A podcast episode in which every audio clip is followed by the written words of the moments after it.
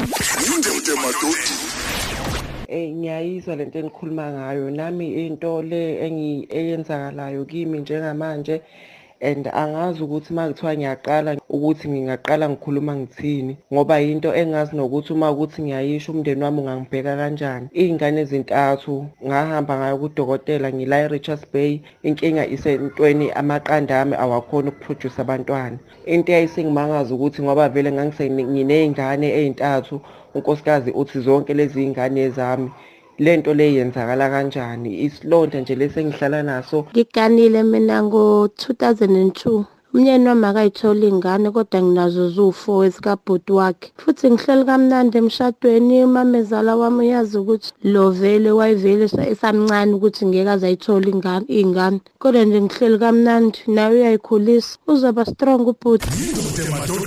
Yinde ude madodi ngiyondla mina sengibe ubaba oqotho enganeni yami yaze yaphothula umadubukelethweni manje sevasithi ekugcineni seqhamuka ubabwayo uma ngithi ngiyambona ubabwayo uye nje straight eyi tlatha kubuhlungu bafowethu ngicela unkulunkulu asisize nje sikwazi ukubekezela noma sithole izimo ey'kanje ngoba angazi kuma lithi ngenze njani tata ngiyabona ngiqotho Mina msakazi ngumqungeba.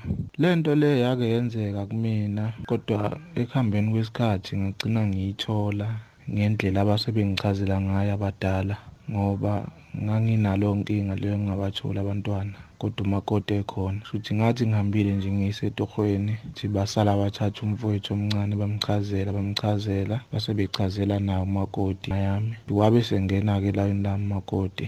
Uma ngibuye mina ngithola umakoti ukuthi ukhulelwe kwangithusa lokho.